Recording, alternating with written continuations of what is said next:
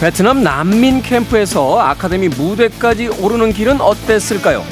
제95회 아카데미 시상식에서 나무 조연상을 수상한 배우 키호이화는 트로피를 힘껏 들어올리며 이렇게 말했습니다. 매년, 매달, 20년 동안 아내는 저에게 말해줬습니다. 언젠가는 당신의 시간이 올 거야. 언젠가는 당신의 시대가 올 거야. 라고 말이죠. 소유하려 하지 말고 내려놓을 줄 아는 게 미덕이라고 말하는 세상. 하지만 꿈만큼은 끝끝내 예외로 돼야 하는 이유를 이렇게 또 한 번 만나게 됩니다. 김태원의 시대음감 시작합니다.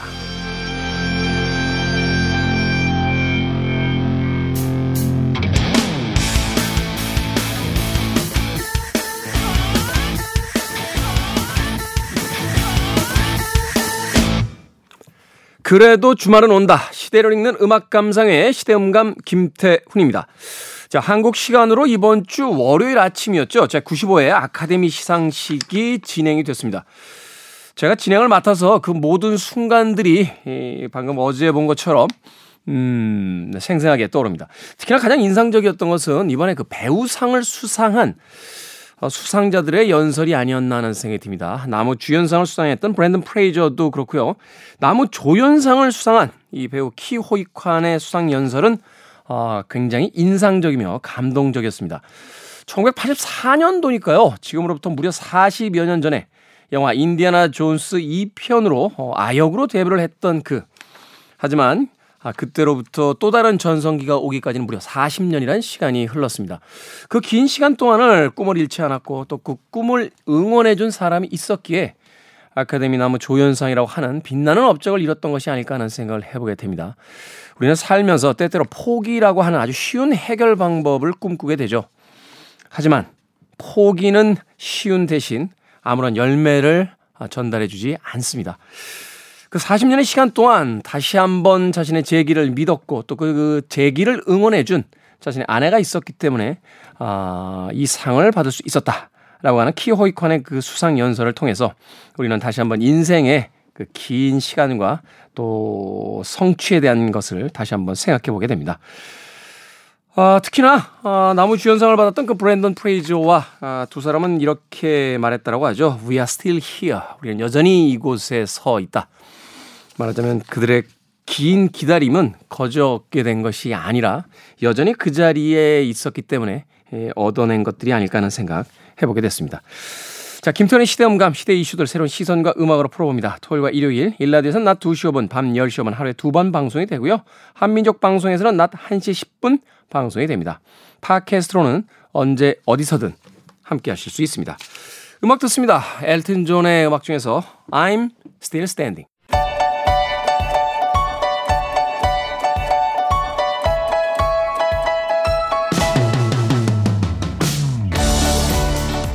우리 시대 좋은 뉴스와 나쁜 뉴스 뉴스 good and bad KBS 경제부의 박혜진 기자 산업과학부의 정세배 기자 나오셨습니다. 안녕하세요. 네, 안녕하세요. 자, 굿뉴스와 배드뉴스, 배드뉴스와 굿뉴스 어떤 분이 어떤 뉴스 먼저 전해 주시겠습니까? 어, 제가 bad news 먼저 전해 드릴 텐데요. 네. 사실 제가 지난주에도 good news 대신에 워낙 취업이 조금 어려울 수 있다 이런 얘기를 전해 드렸는데 사실 이번에도 좀 그 맥락을 이어가는 얘기예요. 워낙 이제 또 중요한 이슈기도 하고 그 지난달 이게 사실 매달 고용 동향이라는 게 나오거든요. 그러면 네. 이제 지난달에 취업자 수가 뭐 몇 명 정도 늘었는지 이런 걸 알 수 있는데 지난달 취업자 수가 1년 전보다 31만 2천 명이 늘었습니다. 아. 그렇게 하면 사실 많이 늘어난 것 같아 보이지만 네. 9개월 연속해서 증가폭이 둔화가 된 거고 거든요. 이, 그래프가 좀, 좀 떨어지고 있다는 네, 거죠? 네, 그러니까 취업자 증가 규모가 사실은 2년 만에 가장 작았습니다. 음. 네, 그렇다고 보면 사실상 코로나19 때문에 이제 취업자 감소했던 시기 이후에 취업자 증가 규모가 가장 많이 축소된 거라고 보시면 되고요. 사실 우리가 이제 작년 기준을 가지고 이야기하기에 좀 무리가 있는 게 있어요, 그동안은 맞아요. 코로나 시기였기 때문에 특수 상황이었잖아요. 그렇죠. 어. 그리고 지난해가 사실 굉장히 많이 좀 이례적으로 좀 호조이긴 했는데 이 취업자 증가 규모가 사실상 그 지난 6월부터 꾸준히 줄기 시작을 했거든요. 네. 6월만 해도 80만 명대였는데 이게 계속해서 줄어가지고 올해 1월에는 40만 명대가 됐고 2월에는 30만 명대로 이제 진입을 한 겁니다. 근데 그만큼 좋은 일자리가 별로 없다는 이야기네요. 네, 근데 거기다가 이제 연령별로 보면은 사실 좀 차이가 더 뚜렷한데 60세 이상 취업자 수 증가를 봤더니 41만 3천 명이었어요. 그러니까 이 30, 아까 말씀드렸던 31만 2천 명의 대, 대부분, 그 더 넘어선 사실 숫자가 60세 이상이었던 거고. 그럼 젊은 층이 그만큼 더 줄었다는 거잖아요. 그렇죠. 사실 60세 이상을 제외하면 취업자 수는 10만 1천 명이 감소한 거예요. 그러니까 60대 이상만 늘고 나머지 연령대에서는 다 취업자 수가 줄었다는 얘기네요. 연령대별로 조금 차이가 있긴 하지만 어. 이제 대부분 많이 줄었고 특히 문제가 청년층 취업자 수 감소입니다.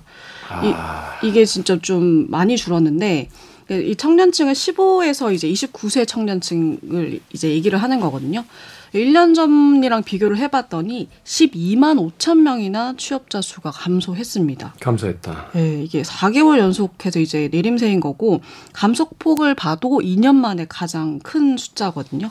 음, 근데 사실 인구가 계속 준다고 하잖아요. 그러니까 인구가 줄어들면 사실 취업자 수 당연히 줄 수 있는 거 아니냐 이렇게 생각할 수 있는데 물론 인구 감소도 계속 되고 있어요. 근데 이 인구가 감소한 추세보다도 청년층 취업자 수, 그 수의 감소폭이 훨씬 빠른 건데 실제로 좀 비교를 해보면 그 지난해 11월 그리고 그 지난 2월 비교해 보면 인구 감소한 건 한 20만 명 내외의 수준이거든요. 네.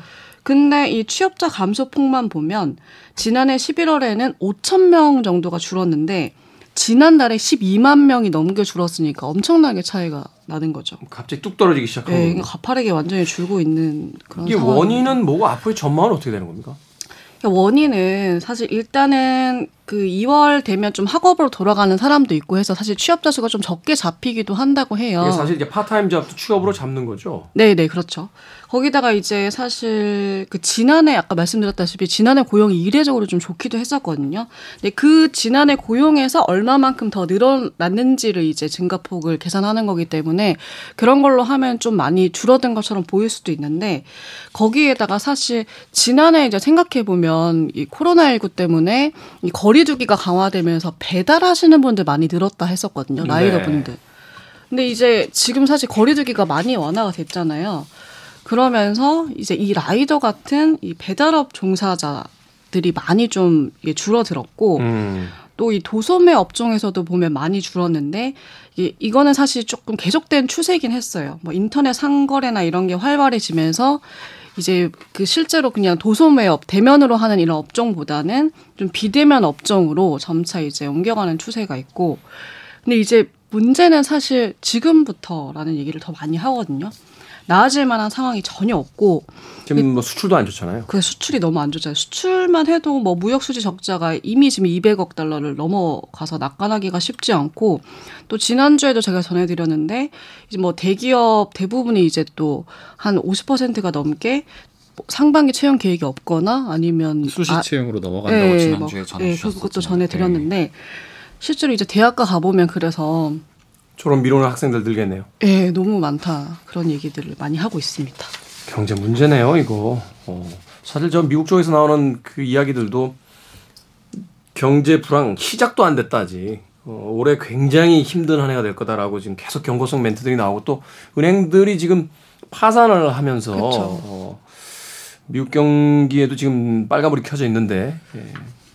사실은 이제 미국의 경제 상황이 우리에게 미치는 영향이 또 굉장히 크고 우리 상황 자체도 지금 자생적으로 뚫고 나갈 수 있는 방법이 잘 안 보이고 이렇게 불확실한 상황이 계속되는 게 더 안 좋은 것 같아요. 차라리 음. 아예 이제 불황이 확실히 접어들면 기업들은 또 그 이후 미래 계획을 세우는데 플랜을 짤 텐데 이런 기획이- 상황이면 함부로 이제 맞아요. 채용 계획을 세울 수가 없거든요. 이게 또 불안 심리 때문에 금융 시장도 너무 혼란이 크고 하니까 정치하시는 분들 싸울 때가 아닌 것 같은데요, 지금. 음. 자, 이번 주 good news 만나보도록 하겠습니다. 어떤 뉴스입니까? 이 뉴스 전해드리면 바로 이제 여행 계획 좀 음. 세우시면 좋을 것 어. 같아요. 5월 달에 사흘 연휴 생깁니다. 오. 아, 사흘 연휴가 생겨요? 연휴. 네. 대체 공휴일이 5월 달에 저희가 이제 대표적인 휴일이 어린이날 있고 또 석가탄신일이 있잖아요. 네. 근데 석가탄신일이 이번 올해 같은 경우에 이제 사실 주말이랑 겹쳤거든요. 음, 음. 기존에는 대체 공휴일이 아니었는데 이제 대체 공휴일로 지정됐습니다. 석가탄신일이 지정되면 당연히 성탄절도 지정이 됐겠죠. 네. 올해 이 두 날이 이제 대체 공휴일로 적용될 전망인데 아까 말씀드렸다시피 부처님 오신 날이 5월 27일이 날 토요일이에요. 네. 올해. 근데 이제 하루 더 휴무가 주어지게 되면 월요일이 휴일이 되기 때문에 그러네요. 이 마지막 주말 토일월 이제 오. 사흘 연휴가 생기는 거고 음. 이 개정안이 지금 입법 예고 들어갔고 다음 달 초까지 이제 뭐 의견을 받긴 하겠지만 여기에 대해서 뭐 특별한 의견이 뭐 주어져서 이게 뭐 다시 바뀔 가능성 은 거의 없기 때문에 이후 정식 절차를 거치면 공포된다고 보시면 되고 다음 달에 이제 뭐 대통령 제각까지 이게 대통령령이거든요. 그렇기 네. 때문에 제각까지 완료되면 이제 올해 5월 부처님 오신 날부터 바로 적용이 되고 이게 지난해 말부터 이제 여당에서도 좀 주장을 했었어요. 정부에 공개적으로 제안을 했고 그래서 이제 정부도 올해 이제 적용이 될 수 있도록 준비를 거친 건데 아무래도 대체 공휴일 지정이 되면 뭐 국민들 즉 직장 다니시는 분들 휴식권 당연히 당연하고 이렇게 음, 여행 가시거나 당연하죠. 하게 되면 소비 진작되죠. 지역 경제 활성화 되죠. 음. 이런 장점이 좀 있고요.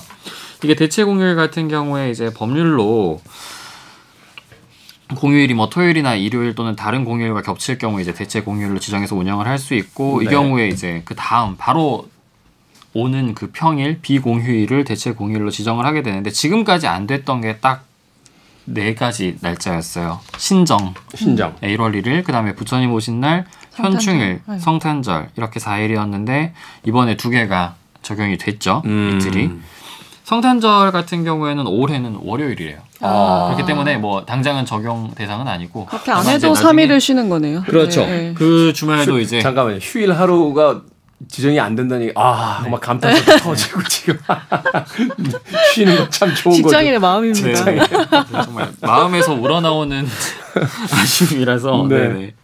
이 대체 공휴일 같은 경우에는 관공서 공휴일 관한 규정을 준용한대요 근로기준법 음. 상으로 그렇기 때문에 유급 보장이기 때문에 민간에서도 이게 당연히 휴일로 적용이 되는 부분이고 지난해에 이제 좀 추가가 많이 됐어요 어린이날 그다음에 설날 추석 당일까지도 이렇게 대체 공휴일에 포함이 됐고 네. 이번에 이렇게 이제 석가탄신일 그다음에 성탄절 이렇게 이틀까지 포함이 된 거고요. 네. 사실 뭐 정치권에서는 뭐 당연히 이제 많은 국민들의 지지를 받을 수 있으니까 확대해야 된다는 목소리가 있었는데 그다음에 뭐 종교계 요청도 있었겠죠. 특히 석가탄신일이나 음, 성탄절 그렇죠. 같은 경우에는 어.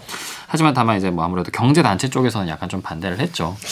근데 경제 단체가 네. 자꾸 이제 일하는 것 강화하려고 노력들을 많이 하시는데 물론 이해는 합니다. 네네. 아, 이해는 합니다만 최근의 추세, 유럽 추세 보면 주 4일제 근무부터 네, 시작해서. 오히려 네. 성과가 더 좋다라는 이야기도 계속 나오잖아요. 네, 우리 맞아요. 경제 틀좀 바꿔야 될 시기가 온 거 아닌가요? 굳이 한번 뭐 그쪽 입장에 설명을 드리자면 어. 사실 이제 한 달을 기준으로 해도 휴일을 빼고 이렇게 하면 생산 가능 일수는 보통 한 20일 남짓이거든요. 그렇죠. 그 중에 하루 줄어들면 사실 이게 뭐가 큰 의미야 하지만 5% 음. 커요 생각보다 음, 그런 부분이 좀 5%. 고려가 됐다고 보셔도 될것 같아요. 네. 그러니까요. 어, 물론 이제 현장에서 힘든 부분들이 있겠습니다만 어, 세계의 산업 틀 자체가 바뀌고 있을 때 우리도 같이 좀 연구를 해야 되는 게 아닌가 하는 음, 생각해봤습니다.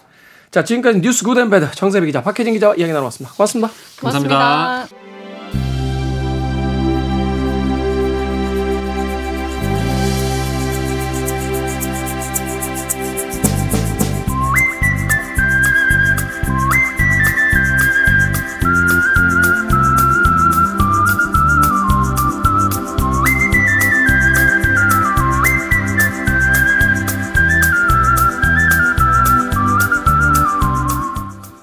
누군가는 이런 말을 하더군요. 짧지만 긴 영혼을 남긴다는 게 바로 음악과 여행의 공통점이라고요. 음악을 듣기에도 여행을 떠나기에도 더할 나위 없이 좋은 주말 함께하고 계십니다. 걸어서 음악 속으로. 오늘은 여행 에세이 작가 아니라 아, 음악 작가 생선 작가를 모셨습니다. 안녕하세요. 네, 안녕하세요. 자, 걸어서 음악 속으로 지난 가을에 한번 특집을 했었는데 의외로 반응이 좋았어요. 어, 예기치 않게 반응이 좋아서 정말 반응이 좋았던 건지 예, 알아보기 위해서 봄맞이로 다시 한번 준비를 해봤습니다. 저희 담당 PD님이 이제 새로 바뀌고 나서 오늘 첫 코너인데 아 선곡 진짜 이런 이야기를 하셨나요? 선곡 리스트를 받아보시고는 생선 작가가 직접 고른 노래냐 선곡 수준이 대단하다라고 놀라셨다는데 진짜 이런 얘기를 하셨습니까? 전 모르겠는데요. 모르시겠다. 좀 당황하시긴 하신 것 같더라고요. 음, 음악 좀 예전 음악 많이 좋아하신다고. 네, 근데 제가 오늘 골라온 곡들은 요즘 음악들이 많아서 네, 좀 당황하셨던 것 같은데요. 음, 뭐 상관없이 다 좋습니다. 그리고 저는 사실 어떻게 보면 전 축구 선수인데 지금 제가 체코노 진행하고 있잖아요. 네, 그 다른 경기장에서 뛰고 있는데 지금 오늘에서야 제가 제 고향에 온 느낌이에요. 그 축구 선수가 야구장에 있었던 느낌이 있죠. 무슨 말 느낌인지. 축구 선수인데 급하게 급하게 이제 야구부에 결혼이 생겨서 네. 예, 너, 너 잠깐 하루만 야구 좀 하자 이렇게 해서 이제 치코너에 가 있다가 네.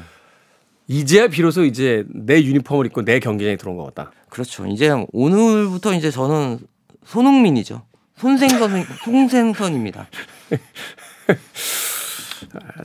비유가 과하십니다. 예. 아직 왜냐면 제가 또 잘하는 건 잘한다고 이야기할 줄 아는 사람이기 때문에 못하면 또 못한다고 하는데 사실 체코너는 음 저가 체코너를 진행하게 된 게 제가 책을 또 워낙 다양하게 읽잖아요. 네. 근데 우리 같이 하시는 정현주 선배 같은 경우는 전통 문학을 좋아하시고 음. 저는 좀 마이너한 책들을 좋아하기 때문에 그 조화로 제가 급하게 투입이 됐는데 사실 저의 전공 분야는 여행과 음악입니다.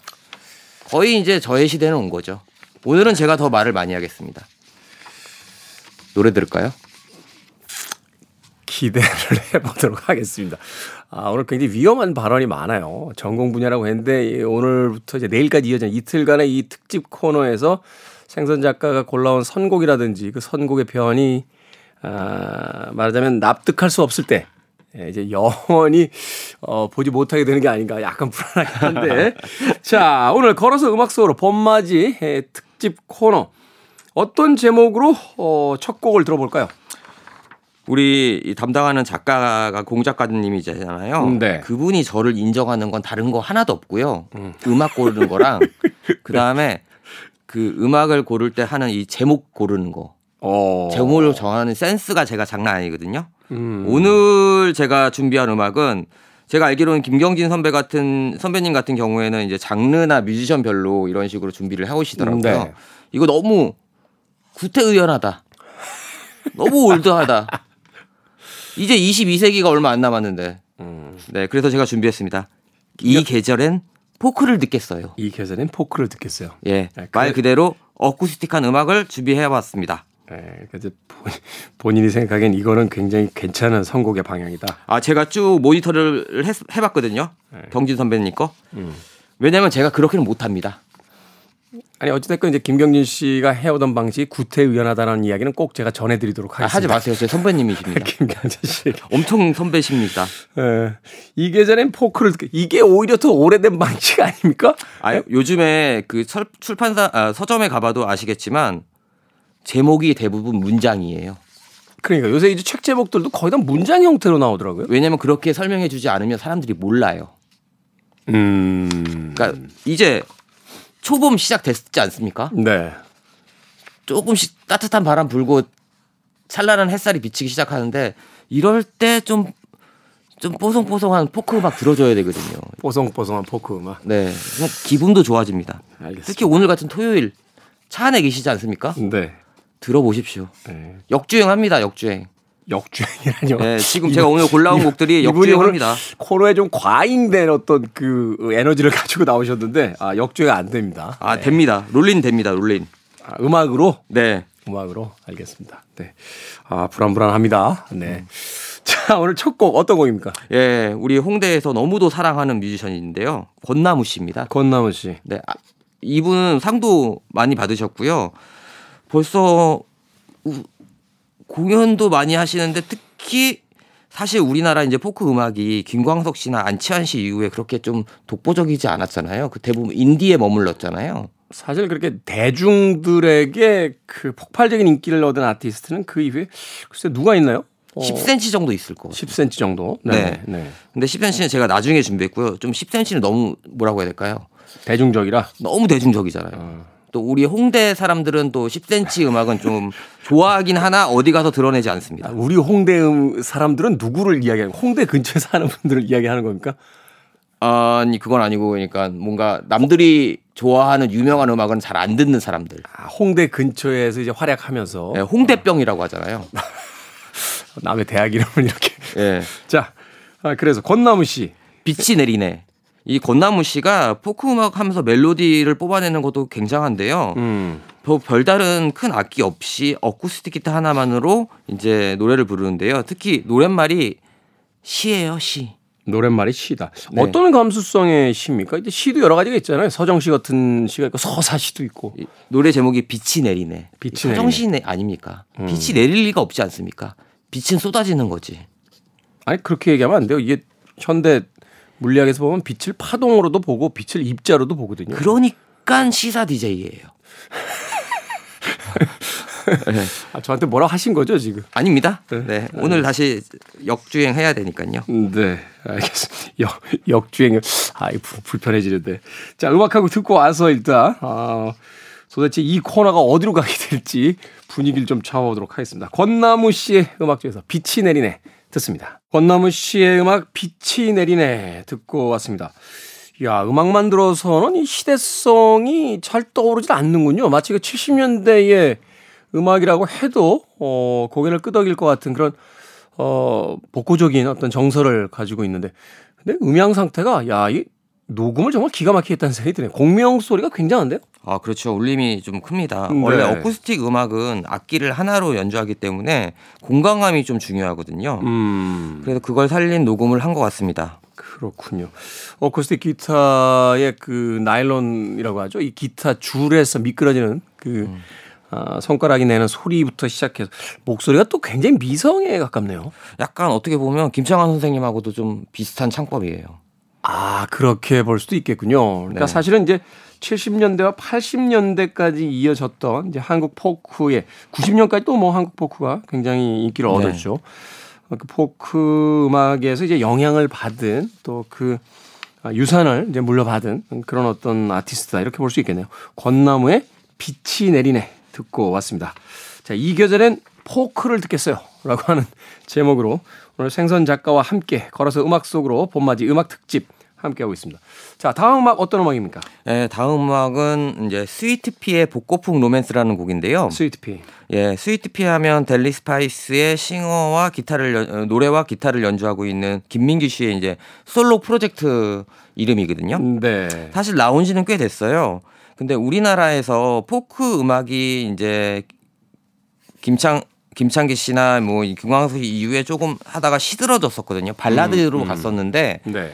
이게 전 세계적으로 포크 붐이 다시 불게 된 게 이 시기가 있어요. 그 예전에 타이탄 타이타닉 음악 타이타닉. 예.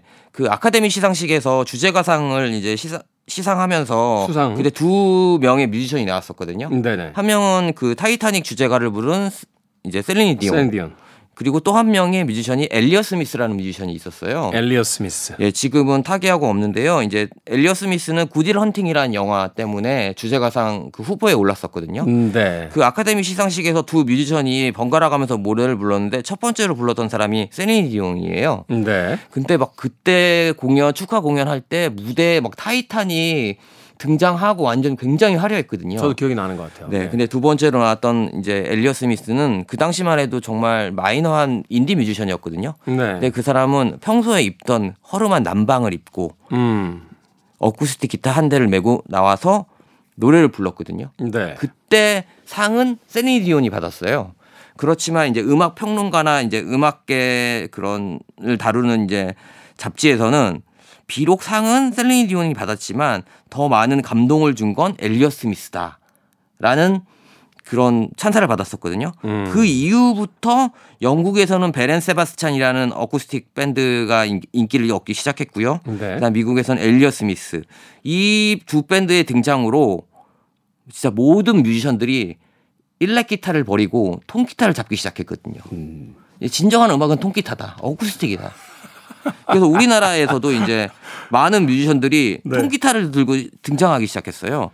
그래가지고 소위 말하는 클럽, 인디 클럽이라고 할 수 있는 곳에서 옛날에는 펑크라든가 락이 대, 주, 주류를 이뤘다면 음. 그때부터 엘리어 스미스와 베렌 세바스찬이 등장하고 나서부터는 그때 상황을 두고 장기하 씨가 이런 말을 했거든요.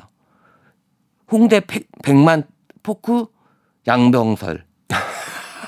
왜냐면 모든 사람들이 다 통기타를 넣어서 통기타를 들고 나오니까. 어쿠스틱 기타를 들고. 예. 그 정도로 이제 포크 뮤지션들이 많았었는데 그 중에서 이제 가장 눈에 띄는 뮤지션이 스위트피였는데요. 스위트피. 네, 이 복고풍이라는 로맨스라는 거는 그 당시만 해도 자체 제작이라는 말이 또 좀 없었어요. 대부분 제작. 인디 레이블을 통해서 이제 팔렸었는데 네. 이 스위트피의 복고풍 로맨스가 들어간 앨범은 자비로 자비로. 네. 시, CD를 내 가지고 맨 처음에는 천장 뭐 이런 식으로 팔았었거든요. 근데 입소문을 타고선 거의 3만 장 가까이 파는 앨범입니다. 3만. 야, 그 당시에 이 네. 홍대에서 자비로 만드는 바인데 그렇게까지 많이 팔았던 건 네, 대단하네. 심지어는 뭐 큰 음반샵에서는 팔지도 않았었고 작은 음반샵에서만 팔았고 우편으로만 팔았었는데 그 당시에 엄청나게 많이 팔렸죠. 음. 예.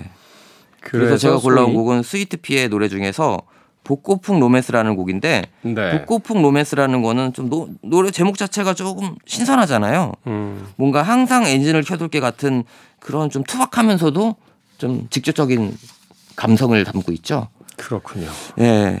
노래 가사 제가 썼습니다. 네. 이 노래 가사가 어 의미하는 바는 제가 이 당시에 20대 초반이었는데 네.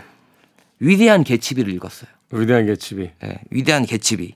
개츠비를 읽고선 제가 영감을 받아서 쓴 노래가 복고풍 로맨스였는데 제가 써서 노, 제가 노래를 가사를 써서 골라온 곡은 아니에요. 근데 스위트피 하면 떠오르는 대표곡 중 하나이기 때문에 네. 우리가 포크 음악을 듣는 데 있어서 빼놓을 수 없는 곡이기 때문에 한번 가져와 봤습니다.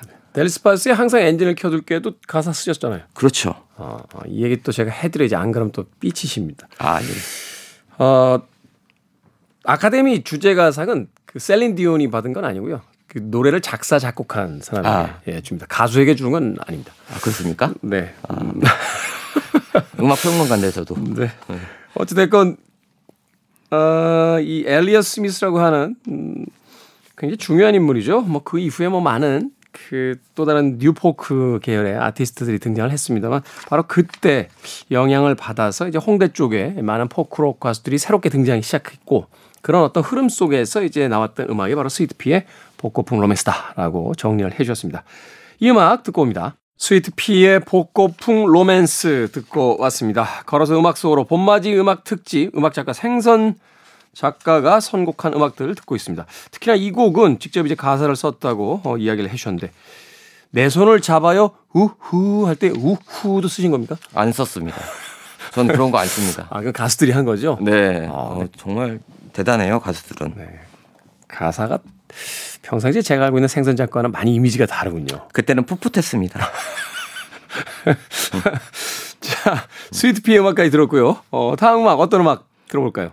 예, 팝으로 준비했는데요. 네. 캐나다 출신의 싱어송라이터인데 처음 등장했을 때 이, 이분이 이제 20살에 데뷔를 했거든요. 네. 근데 첫 번째 데뷔 앨범이 예, 이 론섹스 스미스 앨범 얼굴이 담긴 앨범이었거든요. 네. 아무도 20살이라고 생각하지 않았어요. 사실은 약간 노안이시죠. 네. 근데 더욱 놀라운 건 제가 오늘 이제 방송 준비하면서 최근에도 앨범을 냈나? 네. 너무 궁금한 거예요.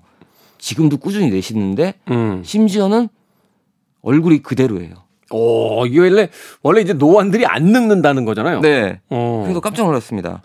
그래서 론섹스 스미스의 골드 인댐 힐스라는 곡을 준비해 봤는데요. 네. 이 노래는 이제 이분이 진짜 쉬지 않고 앨범을 내는데 앨범을 낼 때마다 뮤지션의 뮤지션이라는 말이 있죠. 음. 그러니까 뭐 폴 맥카트니라든가 크리스 마틴 이런 이제 뮤지션들한테 극찬을 받으면서 이게 지지를 받았지만 정작 대중들한테는 그렇게 사랑을 받지 못한 건 사실이거든요. 네. 근데 제가 이제 개인적으로 론 섹스미스 공연을 본 적이 있어요. 실제로. 네. 제가 찾아가서 봤어. 실제로 만나기도 했었는데 아, 저한테 지금 자랑하신 거예요? 저 음악 작가잖아요. 이 정도는 그냥 기본입니다. 제가 여행도 많이 하니까 아니, 우연히 저는, 저는 그렇게 별로 질투가 안 나서 그냥 넘겼는데 거기서 한 번 이렇게 멈추시네요. 아 왜? 예, 뭐, 왜냐면 아무도 론 섹스미스 공연을 봤다고 해도 론 섹스미스를 모르기 때문에 뭐 그렇게 부러워하진 않습니다. 네. 특히 이 노래 같은 경우는 크리스 마틴이 자진해서 참여해서 건반을 연주했습니다. 그 콜드플레이의 리더 보컬 예. 이야기하시는 거죠? 예. 근데 홍보가 전혀 안 됐어요. 그 당시 음. 이제 콜드플레이는 진짜 잘 나갔었거든요. 지금도 뭐 세계 최고의 락 밴드 중에 하나죠. 네. 근데 그 당시만 해도 조금 더 서정적인 뭐 The Scientist라든가 그런 노래 있잖아요. 네. 그런 노래 발표하면서 사랑을 엄청 받았었는데 그 당시에 제일 어떻게 보면 지금도 핫하지만 그 당시에도 굉장히 인기가 많았었는데 론 섹스미스가 일부러 감췄을까요? 음. featuring을? 글쎄요, 뭐 일부러 감췄을 리는 없겠습니다만 이 론 섹스미스의 어떤 음악적 방향이나 지금까지 행보를 이렇게 보면 뭐 이렇게 나대면서 이렇게 적극적으로 홍보하고 이런 스타일은 아니잖아요. 아마 자기는 그런 야심이 있어도 회사가 그걸 받쳐주지 못하면 또 그럴 것 같은데요. 실제로도 제가 보니 제가 만나봤을 때 네. 굉장히 수줍음이 많은 사람이었어요. 외모는 되게 화난 중년 아저씨처럼 생겼는데 무엇인가 세상에 불만 많은 중년 아저씨처럼 그 생겼는데 있잖아요. 외국인 배우 중에 클린트 이스트우드 그러고 왼쪽 입술이 이렇게 실룩거리는 거 있잖아요. 한 한쪽으로 이렇게 입꼬리가 올라가서 네, 그런 거. 스타일이에요. 어. 그래서 이 노래 딱 들어보시면 요즘 같은 봄날 음. 아주 좋습니다. 아, 그, 그게 이제 이 음악에 대한 소개 끝입니까? 아, 더 이상 무슨 얘기를 해요? 좋은데. 어? 좋은 걸 좋다고 얘기하지. 알겠습니다. 아름답습니다. 네. 그리고 알겠습니다. 아지랑이처럼 아련합니다. 네, 알겠습니다. 자, 괜히 이렇게 더 없냐고 얘기하다 혼나기만 하는군요. 론 섹스미스입니다. 아, Gold in Them Hills. 론 섹스미스의 Gold in Them Hills 듣고 왔습니다. 음악 듣다 보니까 뭐 여러 아티스트들이 떠오르는군요. 앞서 거론했던 뭐 엘리엇 스미스도 떠오르고 닐 영 같은 대표적인 포크락 아티스트. 브라이언 이노 분위기도 조금 있는 것 같기도 한데 어찌됐건 굉장히 그 음유 시인 같은 음, 그런 낮은 어, 음으로 어, 노래를 계속 어, 흥미롭게 예, 부르고 있습니다. 론 섹스미스의 Gold in Them Hills 듣고 왔습니다. 자, 마지막 곡 소개를 좀 해주시죠. 예, 우리 홍대 사람들이 사실은 예전엔 초창기는 좋아했다가 음. 지금은 그렇게 많이 좋아하지 않는 뮤지션인데 안 좋아한다기보다는 사람들이 좋아하는 뮤지션 문- 누구냐고 물으면 예를 들어서 우리는 권나무 좋아해요. 딱 이러는데 집에 가서는 10cm 음악 듣고 음. 그런 겁니다. 예, 10cm의 노래 중에서 그러니까 너무 유명해져 버린 거죠. 예. 그러니까 사실 좀 그런 게 있어서 저- 저도 좀 그게 좀 문제인데 남들이 다 좋아한다 그러면 나도 좋아한다는 얘기 잘 안 하고. 예. 예. 그리고 그래서 제가 또 골라온 곡이 10cm 하면 진짜 정말 많은 곡들이 있는데 네. 저는 이, 곡, 이 곡을 골랐어요. 저- 전혀 유명하지 않은 곡. 예, 10cm의 노래 중에서 10cm가 최근에 발표한 앨범, 앨범이 리메이크인데 네. 리메이크라고 하면 유명한 노래를 다시 부르는 거잖아요. 자신이 좋아하는 뮤지션이라. 그렇죠. 근데 그, 노, 그 앨범에는 유명한 뮤지션의 노래가 없어요. 다 홍대에서 지금 같이 활동하고 있는 뮤지션들의 노래 중에서 자신이 좋아하는 노래를 바꿔서 불렀어요. 어, 그 재미, 재미있네요. 그러니까 말하자면 네. 이제 리메이크라는 거는 이미 히트한 음악들을 그 히트한 음악들에 약간 이제 기대면서 네. 어, 리메이크를 통해서 이제 새로운 어떤 히트를 좀 기대해 보는 건데 그런 게 아니라 네. 어, 이미 나와 있는 음악이긴 하지만 일반인들에게 거의 알려지지 않은 네. 어, 이런 홍, 홍대의 어떤 인디밴드나 그 가수들의 음악을 가져다가 리메이크를 했다. 네. 어. 그 노래 중에서 우리가 맞다는 대답을 할 거예요라는 노래가 있는데요. 네. 이거는 홍대 출신의 또 싱어송라이터 라이터 이강승 씨의 노래인데, 이강승. 예, 네. 아 이분 원곡도 좋거든요. 음. 근데 10cm 왠지 좀 한번 노래도 버전으로 들어보시면 좋을 것 같아서 뭔가 10, 이강승 씨의 버전은 좀 힘이 없어요. 아, 그냥 있잖아요. 우리가 맞다고 대답할 거예요. 이, 런 느낌이거든요. 아하. 이강승 씨의 느낌은. 네. 근데 10cm는 아, 야, 우리가 맞다는 대답을 할게. 이런 느낌이에요. 어. 자신감 있어요. 호소하는 느낌이. 자신감이 있다. 네. 말하자면 약간 좀 그 유약한 어, 어떤 감수성 짙은 창법으로 이강승 씨가 이제 노래를 했다라면 네. 그걸 조금은 뭐 용기 있게. 용기 있게 아, 우리가 맞다는 대답을 할 거예요. 음. 이렇게 좀 신세대적인 아 신세대라는 표현 쓰지 말라고 그러더라고요. 옛날 사람이 쓰는 거라고. G세대다운 그런 네. 어떤 그 자신감을 드러내면서 이제 에, 노래를 하고 있다. 10cm가 리메이크를 하고 있다. 네. 알겠습니다. 그럼 10cm에 우리가 맞다는 대답을 할 거예요. 오늘의 끝곡으로 어, 준비를 하도록 하겠습니다. 자, 봄맞이 특집 걸어서 음악 속으로 생선 작가와는 내일 다시 만나서 또 다른 음악들 소개받아 보도록 하겠습니다. 고맙습니다. 고맙습니다. 저도 끝 인사 드리겠습니다. 지금까지 시대음감의 김태훈이었습니다. 고맙습니다.